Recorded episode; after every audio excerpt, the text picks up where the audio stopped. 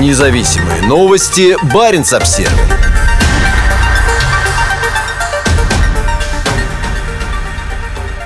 После 10 лет в ремонте атомная подлодка «Леопард» скоро отправится в плавание. После возвращения на Северный флот 30-летняя подлодка проекта 971 «Щука-Б» скорее всего будет оснащена крылатыми ракетами «Калибр». Атомный «Леопард» находится на судоремонтном заводе «Звездочка» в Северодвинске с 2011 года. После ряда задержек корабль в 2022 году выйдет на испытание, сообщил государственному информационному агентству ТАСС генеральный директор предприятия Сергей Маричев. «Леопард» К-328 – российская ударная подводная лодка третьего поколения, которая, как и большинство других кораблей этого проекта, прошла ремонт и модернизацию. Помимо торпед, на вооружении у «Леопарда» будет морская версия крылатой ракеты «Калибр», дальность полета которой составляет до 2500 километров.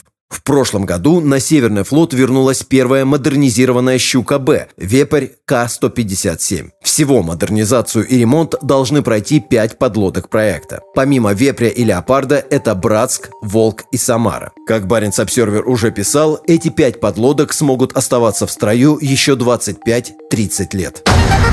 Независимые новости. Баренц Обсервер.